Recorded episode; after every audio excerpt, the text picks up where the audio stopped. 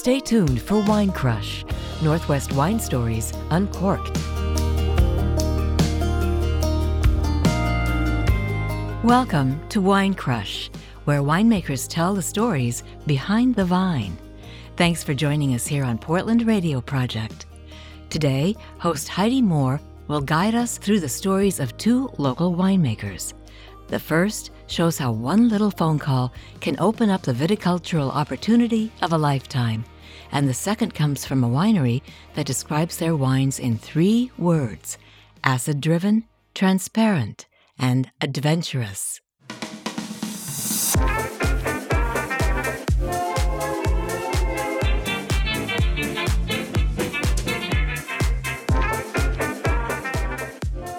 We're talking with Jared Etzel from Domaine Roy. Welcome to the show, of course. Thank you very much for having me. Yes, I'm so glad that you followed me out here from the Valley. You've got quite a lineage with wine. This isn't your first rodeo, so to speak. You've pretty much been born and raised within the wine industry. Yes, I was three years old when uh, my family moves, moved us from Colorado Springs to Oregon. And it was somewhat of on a whim for them. Uh, they came out for a ski expo fell in love with the property, purchased it. They weren't wine growers or uh, winemakers at the time. And um, they fell in love with the property, moved the family out, and planted the vineyard with a plan to sell fruit. And the fruit back then would sell for $2,000 a ton. And so we quickly learned that uh, we couldn't make ends meet. And we were living like poplars. It wasn't this uh, glamorous uh, view that a lot of people have of the wine industry it was down and dirty, and it was when Oregon was uh, in its infancy of viticulture and winery years. And so my dad realized he couldn't sell the grapes for enough money to make ends meet. So he worked, you know, four jobs logging, working in tasting rooms, and so forth, while he transitioned the pig barn into a winery. And uh, you know, we were in tow, kind of absorbing osmotically what we could. And um, I can remember the, the early years, they were very, very difficult. You know, always uh, fight conversation about money and uh, is it going to make it and so forth. And the first vintage was released. We licked all the mailers, sent them out because back then nothing was internet driven sales, it was all mailers. I can remember the tension, not knowing whether you know the wine would sell and whether we could continue. Over the next week, the mailman literally having to come up to the house to deliver all the envelopes with checks and in some cases cash. A massive sense of relief, and slowly they added on additions to the pig barn, making a little bit more wine each year, planting more grapes, and us in tow and just absorbing, you know, the farm life and a little bit of the struggle and kind of now embracing that where Oregon came from was I think very important to know how where we came from and and what we evolved from. For me, uh, Domaine Roy has been much more. We've been much more fortunate in our beginning because of what my father and Robert Roy um, did in founding Beaux Frères and having a successful business that allowed us to build a beautiful facility and to have a nice vineyard site in the Dundee Hills.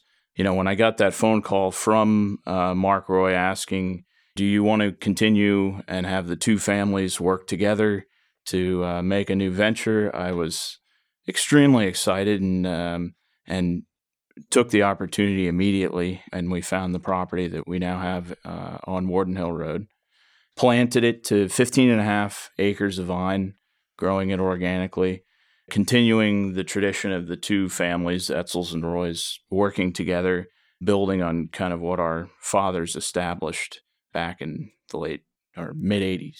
I, I don't even know where to go with that other than the fact that I got goosebumps because I just I love the imagery of the pig barn. I love just I you showed me some of the pictures of you mm. in your overalls and yep. bare feet or rubber boots or whatever yep. it was in the mud and I love hearing beginnings of that. For the mere fact that you're a very rare family at this point in time within the wine industry. So we're going to come back, talk about the wine, continue to talk about what your vision is and get into what you brought us to drink today. Sounds good. Support for Wine Crush comes from Country Financial Insurance, offering simple steps today to solve big problems tomorrow. For more, go to countryfinancial.com.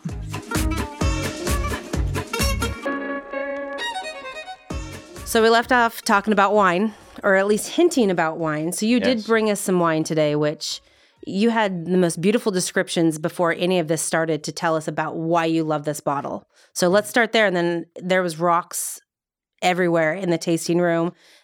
So Yeah. obviously rock and the terroir or the topography or whatever it is that is within all the dirt is really important to what you guys are doing. It is. It's super important. And what I brought is our Maison Roi or Maison Roy for the non Francophile. Incline, Dundee Hills 2016, um, which is from our estate vineyard, which we call the Iron Filbert Vineyard.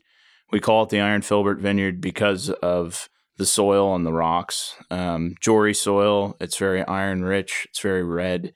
In our case, there's a lot of large boulders, and in some cases, they were the size of a Volkswagen bug. Truly, because Yeah. they're sitting at the edge of the vineyard and yeah, they're pretty um yeah, they're just they're there. Yeah. And uh, Iron Filbert, because we're paying homage to what the property was before it was a vineyard. It was a filbert orchard. And uh, filberts were a very important part of Oregon agriculture at the time. So that's where the name comes from. The wine is 2016 vintage, and um, 2016 is one of my favorite vintages because I think it screams Oregon, and I think that's an important uh, aspect of wine is that it needs to tell uh, the place that it comes from. So the 16 vintage has a lot of fruit. It has silky structure, which is, um, I think, very Oregonian. Oregon wines, from my perspective, a lot of them have a nice brightness of fruit. It's not quite as much as what you get out of California, so it's dialed back a little bit.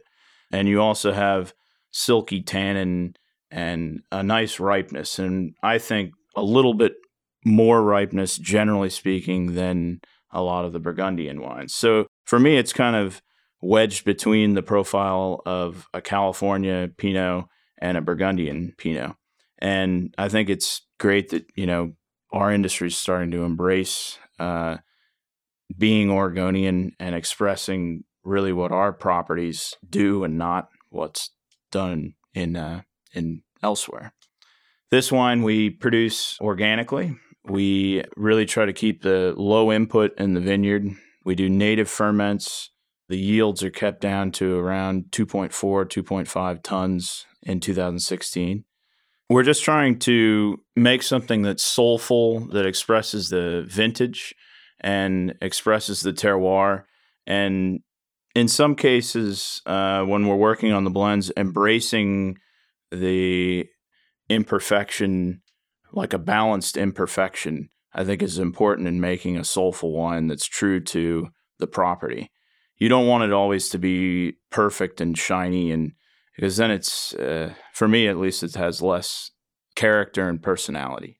And so I love this wine because it's um, floral, it has fruit, it has a little bit of earth tone, a little bit of imperfection, flintiness, and uh, a nice silky tannin, and it has a lot of character. So Do you write your own tasting notes at the winery because you have the best descriptive words with everything? I used to read a lot of um, critical reviews. My uncle's a wine critic, Robert Parker, so I read what he um, wrote, and um, I try to write as much as I can tasting notes. I don't really write anything beyond tasting notes. I'm not that skilled, but No, I love it. And I know you do more than Pinot, but I want to stop right there and I want to circle back to the whole piece about being an, a true Oregonian and, and inflecting that into the wine. So pause and we'll be right back. perfect.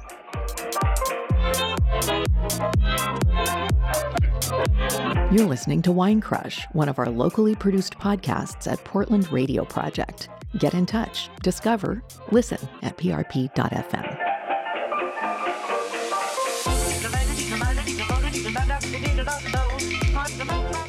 We left off talking about how you're really working at embracing what Oregon means within the wine world.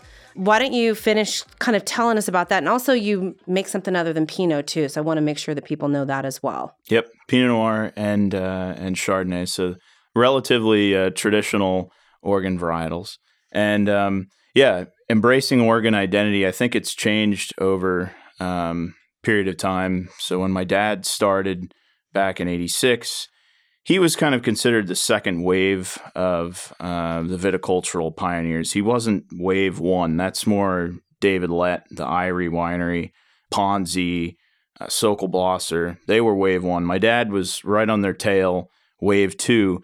But during the mid 80s, 90s, and even into 2000s, people were always talking about Oregon Pinot Noir and relating it instantaneously to Burgundy. And I think that was necessary maybe at the time because Oregon didn't have such a exposure that it does now on a national international level. We've kind of gained the respect and acceptance, I guess, of quality. And I think that the new generation and the old generation that's still going at it, which a lot of them are, are starting to now say, we're Oregon wine. We're not relating everything to how it tastes in Burgundy or how it tastes in California. They're saying, you know, we're Oregon and and this is our style of wine, and that's uh, you know we're very proud of it. And I think that that's really important because the more that we embrace our character and our wine, uh, it'll differentiate ourselves from uh, the Burgundies and um, the California wines. They're amazing as well, but just very very different. And oregon is its own thing. You know kind of going back to you know kind of where oregon started that's really where your tasting room and your vineyard is is in right in the heart of where oregon wine began. Yeah that's right. Um, we're about a mile and a half as the crow flies from um, Eyrie, and Eyrie's kind of credited as being really the founding Papa Pinot, they call him. And we were super fortunate to find this this uh, property that was a filbert orchard, which most of Dundee started out as plum and filbert and walnut orchards. And then the Columbus Day storm, I think it was 61 or 62, 100 mile per hour winds blew through there. They destroyed all the orchard trees. And then people were slowly planting to more filbert or to grapevine. And now the hills are predominantly uh, grapevines. For sure. Yeah. So, as far as like where the winery is, you know, mm-hmm. you have stuff going. I know you have some parties. You've got a gorgeous tasting room up there that looks over the entire valley. Mm-hmm. Um, what should we be looking for coming up? Well, we have a uh, harvest dinner on August 25th at the winery. It will be um, Spotzel and Speck, who is a talented Portland caterer using local ingredients uh, simple farm style food, I guess, uh, for a lack of a better way to describe it. But it's delicious, and uh, we'll pair it with our uh, wines from the property. You'll get to enjoy the the harvest energy, which I think is amazing. It's uh, it's a time where people have great expectation for the coming vintage, a little bit of nerve, but overall just very positive vibe, very fun. So we hope that some of you can come and join us. Yeah, it sounds like a good time. And I love the fact that it's Spatzel. I can't even pronounce yeah. it, but I love it. Yeah. So, anyhow, I would definitely have to check it out. Thank you for coming and not only joining us, but defining the difference between Domaine Roy and Domaine Roy, because I didn't know the difference, and now I do. And uh, we'll see you again soon. Thank you. Support for Wine Crush comes from Country Financial Insurance, offering simple steps today to solve big problems tomorrow.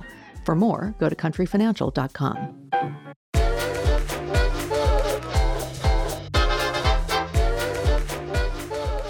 Welcome back to Wine Crush, the podcast for wine lovers. Let's meet our next guest today, Jason from Hanson Vineyards. Thanks for joining us. Oh, great to be here. Yes. So I had the pleasure of coming out to the vineyard uh, months ago. I think it was maybe November. I don't know. Was it after the new year? It was after the new year, but it was a gorgeous, gorgeous day. In the middle of winter. Yeah. And it was beautiful, other than I did wear the wrong shoes. But but we made it through. We made it. So you have such an interesting story because where you began, like out of high school or, you know, whatever, was not anywhere near the winery. No, at 18, I escaped to the East Coast. Uh, our fourth generation family farm was not the place I wanted to be. And so I uh, went to college on the East Coast, ended up in Washington, D.C. for 14 years. And um, it was right about September 11th, 2001, I decided, eh, I got to think about my strategy for getting back to Oregon. And so, talking with my father, uh, we decided to plant grapes on the farm and uh, start a winery. And it took a couple of years. And in 2005, we had our our first vintage. So your time over on the East Coast was not farm related. No, on I, any on any scale. I was actually a little bit surprised and taken back when you told me what you'd been doing because you're you're so mild mannered and what I expect from what you were doing. I expect a big boisterous, you know, yeah personality to a certain well, extent. Yeah, yeah. I, I uh, went to grad school for politics, political management, uh, campaign management, lobbying, grassroots organizing. I had my own company uh, doing political research for a number of years, uh, but my real start was in advertising and marketing for big corporate law firms. So that was all very interesting and not really what I wanted to do. And so I had my first midlife crisis and I uh, started bartending and ended up uh, uh, managing or uh, co-managing a uh, very busy bar in downtown Washington D.C. It's amazing when you kind of you know take a step back and go into something that you did not grow up learning, knowing. I was the same way. I wanted nothing to do with our family farm, but there's something that is buried deep in your heart that comes right back to the yep. top when you're kind of in these different situations that pull you back. Well, and it's so much more wonderful when it comes out naturally rather than maybe grudgingly taking over the farm. No, this is something that I, I really desired to come back to. So you said you were fourth generation, and the vineyard piece of it is new. The vineyard piece is new. Uh, my great grandfather did dairy and and berries, uh, a lot of a lot of blackberries. My parents did walnuts, and then in 2002 we started planting grapes. Which is really cool to kind of hear back through these generations because your credo for the farm is family does it all at Hanson. Either my father or I have planted every vine. Uh, we string our own wire. We make the wine. We do most of the field labor. Uh, I'm in the vineyard 75% of my time now. Um, and if I'm not in the vineyard, I'm in the tasting room every weekend. So you pretty much always get to see a Hanson when you come to Hanson Vineyards. It's such a treat when you actually get to meet the person who's growing the grapes, making the wine, they actually have a true love, passion, and a connection with what is going on. Absolutely. I mean, I tell people in the tasting room if you have any questions, you have the person in front of you who can give you the answer about this wine because I made every single wine here. And I want to get into the wines because you had a really beautiful lineup. You've brought us some really nice wines today, but I want to pause right here because I want to spend some great time talking about the wine and really what makes Hanson Vineyard so special. Hey, thanks for listening. Why not head over to iTunes and write us a review? We'd love to hear from you, and it helps others find out about our show. For new episodes of Wine Crush and to discover other PRP podcasts, check out the PRP Podcast Co op at prp.fm.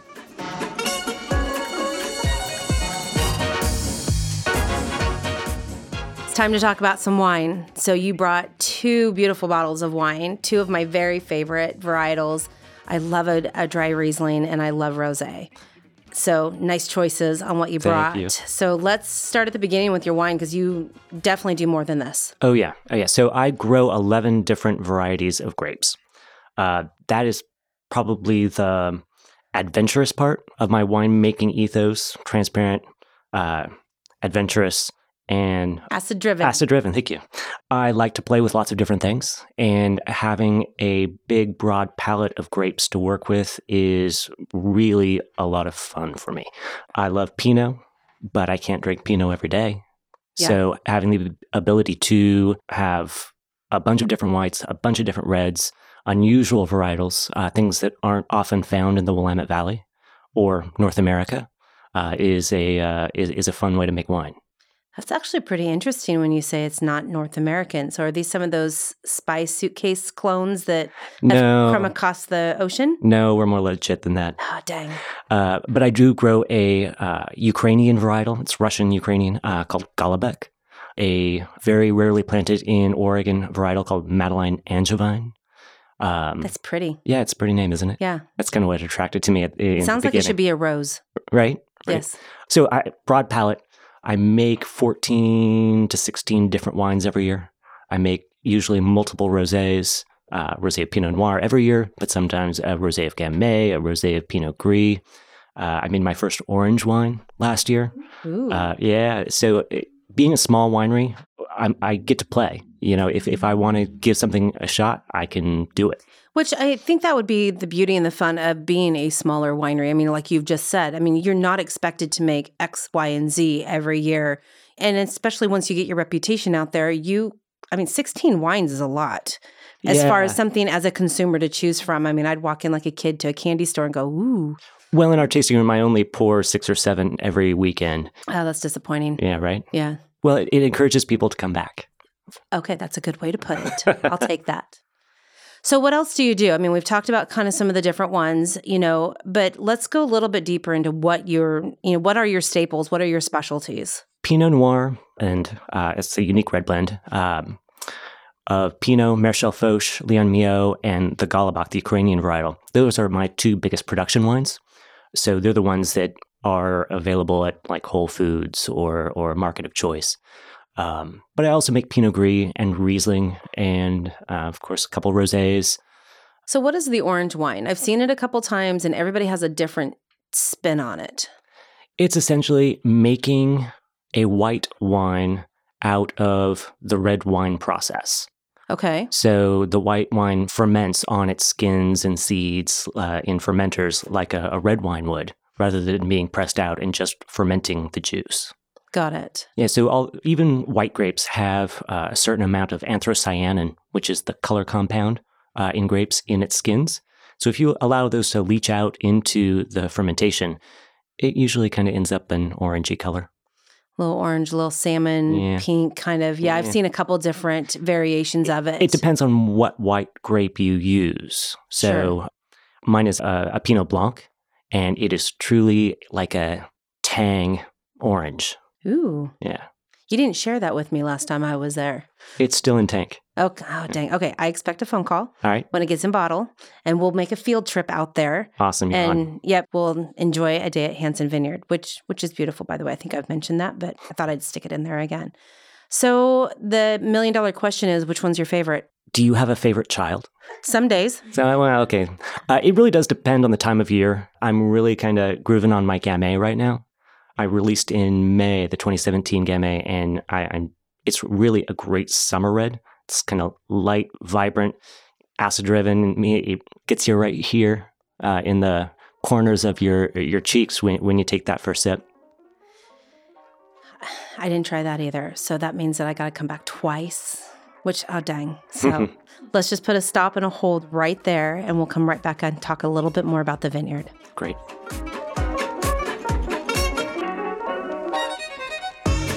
Support for Wine Crush comes from Country Financial Insurance, offering simple steps today to solve big problems tomorrow. For more, go to countryfinancial.com. Okay, we left off hinting around about the vineyard. We've talked a little bit about it, but there's something really special and spectacular about where your vineyard is. It's not up on the hill. Um, there is a really cool treehouse that you have to ask about, though. That's a secret. Shh! Don't tell anybody. Don't tell anyone Don't tell about anybody. the treehouse. Yes, but it is very unique where it's at and and what the vineyard is about. So I I do want to really talk about that because there is a big difference between where yours is versus Jared's, and then you're also in the Cascade Foothills versus the Dundee Hills, and so there's a lot of you know um, differentiations between the two wineries and vineyards. Yeah, so Hanson Vineyards uh, is in the Cascade Foothills, as you say, and people will then go, well, where's that? Well, we're in the Willamette Valley, but we're on the east side of the Willamette Valley. So it's not the coastal uh, foothills in Yamhill, Carlton that you might normally think of uh, for, for wine in the Willamette Valley. We're the other side. So think the Cascades and going towards the mountains and, and uh, streams. The closest town uh, to us is Silverton.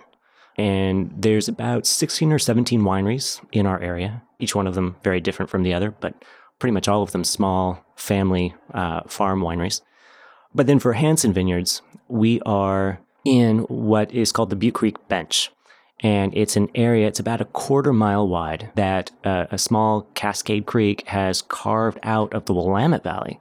So we're 30 feet or so below, and it's all sand and rock and heavy, heavy clay. So a very different um, geology for a winery than most, well, even of our, our closest neighbors.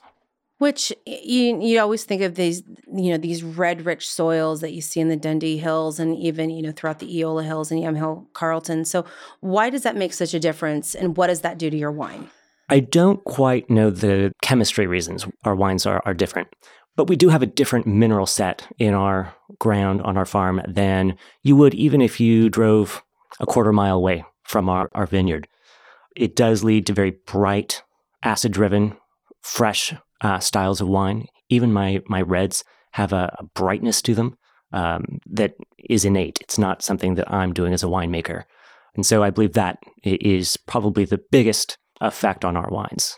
It's pretty cool because not everybody realizes the dirt and the mineralities and what's in the actual soil can affect the same grape. Oh, yeah. Yeah. I mean, grapes are absolutely fascinating. It's the reason we make wine from grapes rather than, you know, melons or blackberries. It's that grapes can transform based on the minerals that they're they're drinking out of the earth. Yeah, it's a it's really a true picture and and map of where they're from and and who and what they are. Oh, without doubt. Yeah, which I had no idea when I first got into this whole wine thing that grapes were so transparent and so um, really so expressive as far as who and what they are.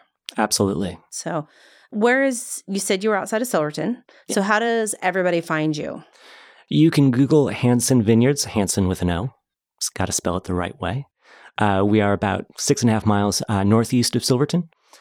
Easy to find open weekends. There's a big white church. There's a cute little white church. Cute little white church. It's not big, I guess. It is a cute little white church. Yeah. And it is on your labels.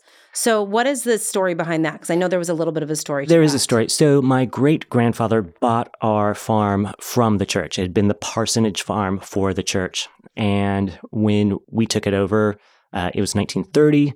The Depression had just begun and churches back then had to pay property taxes and they really couldn't afford to pay the property taxes on a whole farm. So that's when it came into our family. The funny part is that it's a Seventh day Adventist church. So Ixnay on the Ooze Bay, if you take my meaning. Love it. So don't don't tell them that they're, that they're on our label. That would not be good. I will not do that. Um, but that is definitely what you want to look for when you go to Whole Foods and wherever else your wine is. Um, the the little white church is is on all the white labels, and the little red barn that my great grandfather built is on all the red labels. Okay, so you've heard it here: white church, red barn. Go pick up your Hanson wines at the store. Thank you, Jason, for joining us. This has been such a pleasure and so much fun, and I cannot wait to get out to try that orange wine. I will let you know the second it's released. I expect that phone call. so.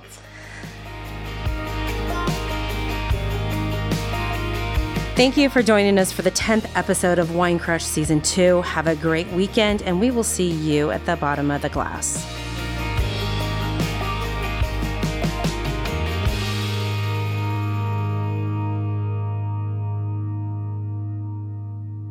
Dun dun dun dun.